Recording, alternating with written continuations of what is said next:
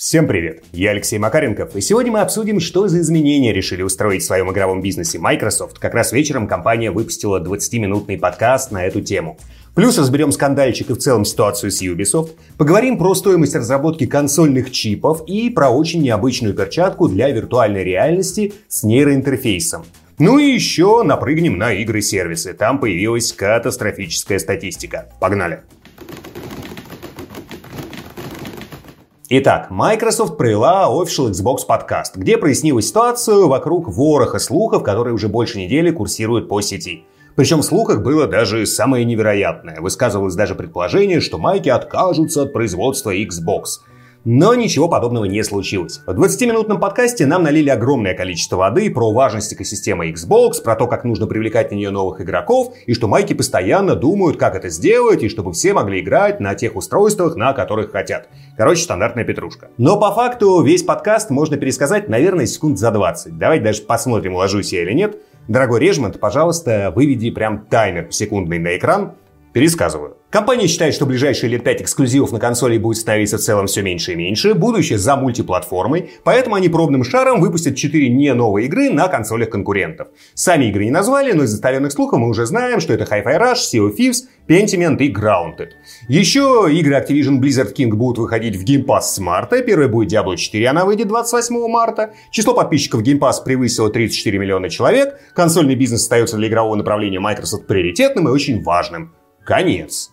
Кажется, было больше 20 секунд, но это не точно. Я этого еще не знаю, а вы по таймеру уже видите. И, собственно, это все. Пересказ закончен. Майки закинули пробную удочку, выпустят у конкурентов игры, две из которых просто плохо продались, а две находятся не на пике своего развития. С одной стороны, это способ заработать дополнительные деньги, с другой прощупать почву, а как оно вообще вот у конкурентов будет продаваться и как среагируют геймеры. Никакого массового пришествия на чужие консоли пока не случилось. Решили просачиваться к конкурентам не приступом, а на тихих лапах, проверяя, работает ли. Если не сработает, всегда можно будет сказать, что это была просто проба пера. Не получилось, поэтому больше так делать не будем. А если все будет хорошо, продолжит закидывать бывшие эксклюзивы в конкурентов. А может быть дело дойдет и до новых экзов. В общем, мощной резкой движухи ждать не стоит. На протяжении всей конфы было хорошо заметно, что майки прям всеми силами пытаются не разозлить фанатов Xbox, да и вообще кого бы то ни было. Формулировки все были очень обтекающие, с кучей фраз про важность каждого игрока. Короче, говорили так, чтобы игроки, не дай бог, не подумали, что на Xbox вообще не будет эксклюзивов. Ну, то есть пиар-вопрос для майков был очень важен. И в отрыве от того, что ничего важного они по факту не рассказали, это как бы хорошо. Потому что показывает, что фанаты Xbox для Microsoft важны, и о пиаре игровое направление печется как и раньше. Сейчас вот прям ночью в сети многие сайты западные начали писать, что на фоне такого шага Microsoft Sony тоже может призадуматься и начать пробно выпускать свои игры на Xbox. Вот тут, думаю, вряд ли. У Sony мощная репутация консолей, прям мощнейших эксклюзивов. Да, сейчас в целом у AAA проектов серьезные проблемы с окупаемостью не только у Sony, а вообще в целом в игровой индустрии. Но одно дело зарабатывать дополнительные деньги на этих играх на ПК, к этому какого-то супермощного негатива уже нет. А другое дело, имея репутацию консоли с топовыми эксклюзивами, ломиться к конкурентам. Даже если подобное в ближайшие годы вот каким-то чудом произойдет, то касаться это будет только долгоиграющих онлайновых игр-сервисов. Потому что там есть мощное логическое обоснование расширение базы пользователей и комфортный матчмейкинг. То есть это как бы полезно для игроков, которые в эти игры уже играют на PlayStation. А вот для сингл-эксклюзивов это не работает. Sony не смогут объяснить своей армии фанатов, почему они вдруг решили выпустить, скажем, следующий God of War на Xbox. Но все-таки еще раз повторю то, что говорил в прошлом ролике. Microsoft в глазах части игроков, если продолжит выпускать часть своих экзов на других консолях, будут выглядеть дружелюбным издателем издателям, которые готовы отдавать свои, пускай и старые эксклюзивы, на консоль конкурента. А уж почему они там это делают, для большинства не очень важно. А для кого важно, со временем привыкнут и тоже будут говорить типа «О, майки со всеми дружат, а с ними дружить не хотят». Даже в этом случае это монетка в копилку Microsoft. Вроде и поругать их хочется за то, что воды налили и супермощного межконсольного движника не устроили. Но по факту ругать как бы и не за что. Майки отстают, прощупывают новые ниши, все плавно, тихо, медленно, осторожненько. Давайте пообсуждаем, что думаете про действия Microsoft. Нормальная вот эта история и поможет она Майкам сильно расширить свой игровой бизнес? Или ничего? путного из этого не выйдет.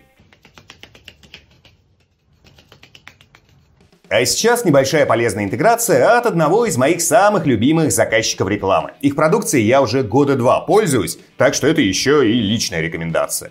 В фокусе внимания сегодня снова бренд Мику, который выпускает самые различные термосы и посуду для микроволновок. Что касается микроволновой посуды, она нагревается до 200 градусов и отлично сохраняет в продуктах вкус, при этом все остается очень сочным. У Мику есть, например, вот такие контейнеры, где можно готовить и самые разные крупы. Я так обычно готовлю гречку с овощами и рис. Крышка отлично подходит для приготовления яичницы, а в гриле можно готовить стейки, сэндвичи, еще овощи кружочками и классно получаются. Теперь по поводу термосов. Тут у Мику как раз появились новые интересные позиции.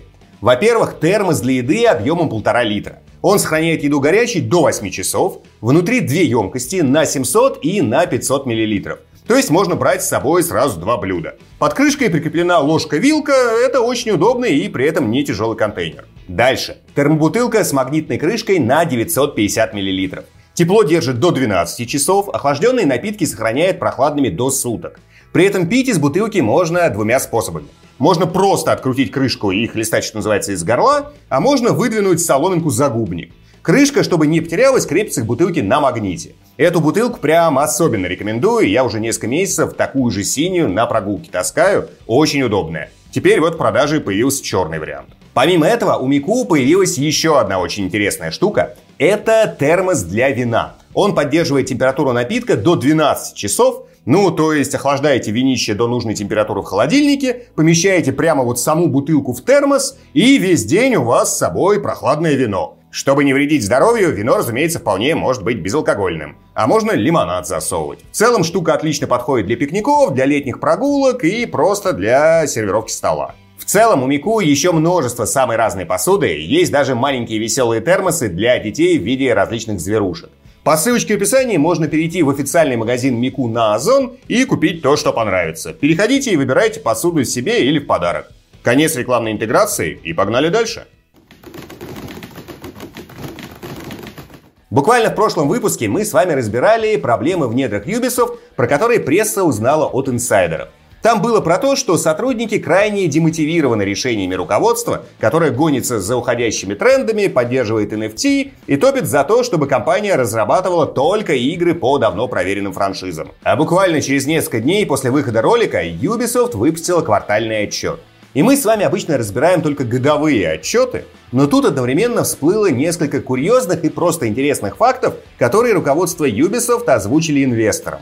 И они чудесным образом дополняют картину того, о чем мы говорили в прошлый раз. Давайте пробежимся по основному. Начнем просто с комичного. Инвесторы задали вопрос Иву Геймо, то есть одному из основателей и руководителю Ubisoft.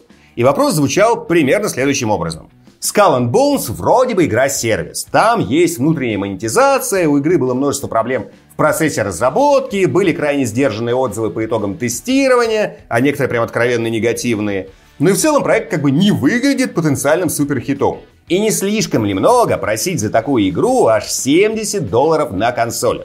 Может быть, стоит ценничек слегка подскрутить. И в Геймо ответил на это дословно следующее. Прям вот цитирую. Skull and Bones очень большая игра, и мы думаем, что люди увидят, насколько она колоссальна и завершена. Это действительно AAA и даже квадрипл игра, которая покажет себя в долгосрочной перспективе. В общем, Skull and Bones у нас теперь quadruple проект, поэтому вдвойне интересно посмотреть, как он будет чувствовать себя после релиза. Не люблю ерничать, но тут вот прям сложно удержаться. Может быть, эта квадриплейность заключается в том, что проект провалится с квадриплей силой. Напомню, что бюджет игры уже превысил 150 миллионов долларов.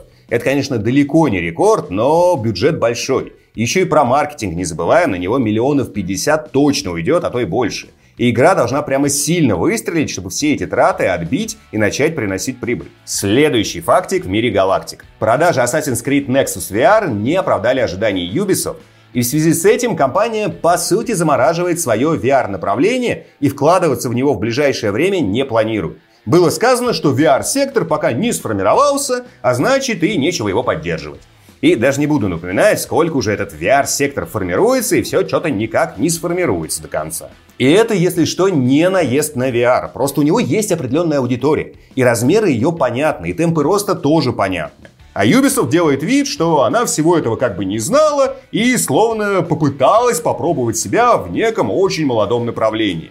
Ну, какое молодое? Оно просто не огромное, а суперогромным в ближайшем году еще и не станет. И надо четко балансировать на грани между деньгами, которые тратятся на разработку новой VR-игры, и тем, сколько в VR-сегменте получится на этой игре заработать. И именно поэтому мы не видим супермасштабных VR-игр. Их просто невозможно окупить. Недостаточно игроков, которые постоянно пользуются VR-шлемами и покупают для них игры.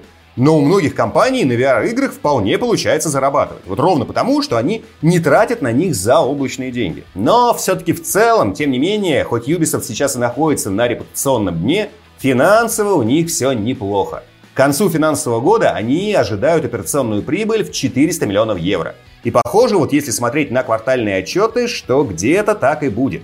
И на фоне, скажем, прошлого года это ого-го как неплохо, потому что там был убыток почти в полмиллиарда. Так что, несмотря на все скандалы и пиар-провалы, финансово у компании все нормально, и ждать, что она резко возьмет и начнет просаживаться куда-нибудь в трубу, не стоит. Устройство для взаимодействия с виртуальной реальностью с помощью рук кто только не разрабатывал. Манипуляторы для большинства VR-шлемов это чаще всего модифицированные геймпады с трекингом положений. Ну, геймпады не в смысле формы, а в смысле функционала. Это штука, которую вы сжимаете в руках, давите кнопки и при необходимости пользуетесь курками и стиками. В целом это вполне нормально, но, разумеется, хочется шагнуть дальше и получить возможность щупать виртуальность. Для этого очень многие разработчики с очень давних времен пытались изобрести крутые виртуальные перчатки. И чтобы они были легкими и не мешали движениям, и ощущения передавали круто, подобных гаджетов была выпущена прям ворох маленькая тележка. Но всегда они основывались на обычных датчиках давления и приводах, которые передавали касание тоже через давление как бы на поверхность пальцев это не давало ощущения тонкой моторики. Но, возможно, в ближайшие 2-3 года ситуация изменится. Знакомьтесь, вот это вот перчатка от разработчиков из Колорадо. Называется она Фантом. И по сути это нейроимитатор. С помощью электроимпульсов кольца на пальцах напрямую стимулируют нервные окончания. И со слов разработчиков это позволяет не просто ощущать поверхность виртуальных предметов, а имитировать их мягкость, четко ощущать вес, передавать инерцию при перемещении предметов в пространстве. И, что особенно интересно, еще и имитировать температуру поверхности. В презентации прямо показано, что человек подносит руку к виртуальному огню и ощущает тепло. Подобного ранее вообще никто не делал, ну точнее были наработки перчаток, которые добивались того же эффекта с помощью банального нагрева области пальцев, но получалось слишком медленно, энергозатратно, ну и, скажем так, небезопасно. В общем, в серию эти перчатки так и не пошли. А Фантом все это имитирует через нейроактивацию. На словах звучит очень круто, серийные образцы нам обещают где-то в 26 году, при этом заявлена совместимость с кучей устройств, там от ПК до мобилок и умных телевизоров. Но, разумеется, для всего этого нужна поддержка со стороны разработчиков игр и другого программного обеспечения. Но у авторов перчатки уже и SDK готов, и в целом они нацелены серьезно. Другое дело, что сделать такой продукт массовым для небольшой компании будет невероятно сложно. Но посмотрим, что из этого получится. Потому что, повторюсь, звучит очень интересно. Я бы сказал, что было бы здорово, чтобы разработчиков перчатки купила таки какая-нибудь большая крупная компания и не положила все это на полку, а действительно начала раскручивать. Правда, напомню, что у всего этого есть и альтернатива. Это мозговые нейроимпланты, которые имитируют взаимодействие с виртуальностью не через периферическую нервную систему, а за счет стимуляции напрямую головного мозга. Но там развитие хоть и идет очень быстро, до массового производства и внедрения все-таки пройдет не 2-3 года, а сильно больше. Маск там, конечно, активно про все это говорит, но все-таки до массовости пока еще далеко. Зато и потенциальные возможности у таких штук намного шире. А вот вам бодрящая новость, немножко проливающая свет, во сколько компаниям, которые выпускают консоли, обходится их проектирование. Данные, правда, всплыли очень старые, касаются они PlayStation 3, но все равно это чуть-чуть проливает свет на ситуацию в целом. Итак, на разработку процессора Cell для PS3 Sony когда-то потратила 1,7 миллиарда долларов. Это деньги, которые были потрачены и на проектирование внутри компании, и на оплату помощи со стороны Toshiba и IBM. И это только на разработку основного проца. А в PS3 ведь был еще и графический проц RSX, который совместно с NVIDIA разрабатывался. И много чего еще. И тут давайте все-таки оговорюсь. Настолько большие траты были связаны с тем, что Cell разрабатывался по сути с полного нуля. Компания планировала использовать его не только в консолях, но и во множестве других устройств. В частности, урезанные версии планировали ставить в телевизоры, в другую бытовую технику и даже в фотокамеры. И все это вместе должно было дать Sony мощный отрыв от конкурентов. В итоге все пошло не по плану. Огромные деньги потратили, консоль на старте из-за этого стоила дорого, Sony теряла порядка 300 долларов на продаже каждой консоли. То есть, понимаете, да? И изначально вбухали целую кучу денег, но и продолжили терять очень много после старта продаж. В целом, продажа консолей в убыток первую половину консольного цикла – это стандартная история. Но тут потери были прям очень большие. При этом архитектура была нестандартная, непривычная для девелоперов и слабо совместимая с ПК. Из-за этого разработчики огребли кучу проблем с созданием игр для PS3. Некоторые студии в интервью прям сообщали, что на подстраивание под архитектуру PlayStation 3 они тратили от полугода аж до полутора лет. Многие называли такие сроки откровенным сумасшествием. Разумеется, из-за этого самих игр выходило меньше запланированного, и Sony, к всему прочему, зарабатывали на отчислениях тоже меньше запланированного. Более того, Cell не удалось нормально адаптировать для другого оборудования, и поэтому эти планы тоже пошли коту под хвост. Собственно, теперь вы понимаете, почему после этого Sony, хоть и продолжила делать для своих новых консолей уникальную архитектуру, но эта архитектура, по сути, все-таки обычный ПК хоть и с некоторыми особенностями. За последние лет 7 разработчики и издатели прожужжали игрокам все уши играми-сервисами. Все стремились их делать, все считали, что за играми-сервисами будущее. Одна незадача. Очень многие из них проваливаются. И все планы по поддержке этих вот самых игр-сервисов на протяжении многих лет идут коту под хвост.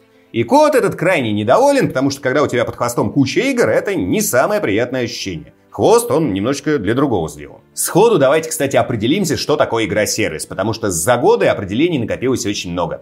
Для кого-то игра-сервис это обязательно ММО, для кого-то игра, в которой обязательно есть сезоны. Но на деле большинство разработчиков придерживаются более понятного и четкого определения. Игра-сервис — это проект, который продолжает развиваться после релиза. К нему регулярно выходит обновление, то есть игра постоянно меняется после запуска. Плюс есть монетизация, которая позволяет зарабатывать после релиза. Иногда сильно больше, чем удалось заработать на этом самом релизе. А уж MMO это кооператив, PvP, PvE, чистый сингл или там черт в ступе, это уже не важно. Главное, что у разработчиков в этой ситуации есть шанс на лету исправлять игру после релиза, продолжать зарабатывать и потенциально сделать провальный проект успешным. Поэтому понятно, почему так все ломятся делать игры-сервисы. Но последние где-то года полтора аналитики и сами разработчики на конференциях начали говорить, что тренд на игры-сервисы спадает. Потому что раз за разом случается одна и та же ситуация. Во-первых, разработчики слишком расслабляются, зная, что и после релиза можно все доработать. И в результате изначально делают слишком плохие игры, которые не собирают игроков, и которые и после релиза уже исправить толком не получается, потому что игроков нет, денег нет, и все исходные планы вылетают в трубу. Труба, как и код, недовольна, но ничего не поделаешь. И второй момент. Игры-сервиса рассчитаны на то, чтобы удерживать игроков долго.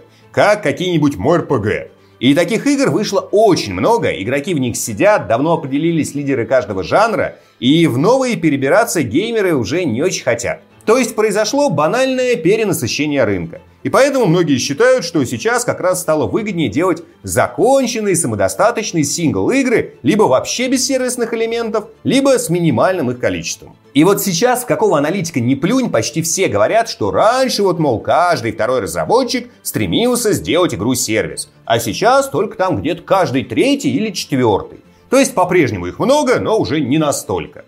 Вот только конкретных чисел, подтверждающих эти слова, не было.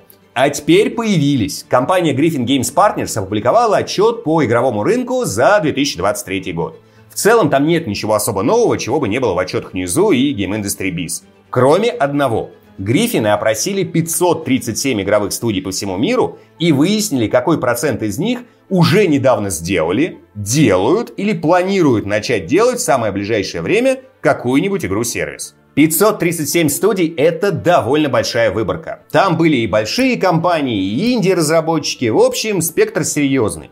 И можете прямо загадать, какой же процент занимается играми-сервисами. Загадали? Даю правильный ответ. 95%. То есть почти все. Ни о каком спаде интереса к играм-сервисам речи даже близко не идет. Их разрабатывает подавляющее большинство девелоперов. И остается только надеяться на две вещи. Первое, что значительная часть из этих игр содержит все-таки не тотальную прям сервис-составляющую. И вторая, что на релизе они, то есть эти игры, будут иметь нормальный уровень качества. Но если теперь услышите или прочитаете где-то, что популярность игр-сервисов среди разрабов падает, знайте, что это полная чушь. Хотя звучит зачастую очень логично. Но логика далеко не всегда подтверждается практикой. Более того, на одну и ту же ситуацию зачастую можно придумать много разных логик, которые выглядят очень достоверно. Но только одна из них будет верной. А может быть вообще ни одной. Такие дела. Спасибо большое за просмотр. А в комментариях давайте, во-первых, обсудим, что думаете по поводу мягкой на тихих лапах попытки Microsoft заползти за шиворот к Sony и Nintendo. Хорошо это или не очень? Плюс есть вопрос про игры-сервисы. Мы вот с вами разобрали в целом, что можно считать игровым сервисом. Напишите, как с вашей точки зрения должна выглядеть идеальная игра-сервис, так, чтобы никого не раздражало и сервисные составляющие не бесили. Напомню, что все комментарии я читаю и часто отвечаю. Поддержать канал можно на бусте по ссылочке в описании. Все титры попадают в донатеров, а можно просто поставить лайк под этим видео, если оно вам понравилось. Еще раз спасибо и пока-пока.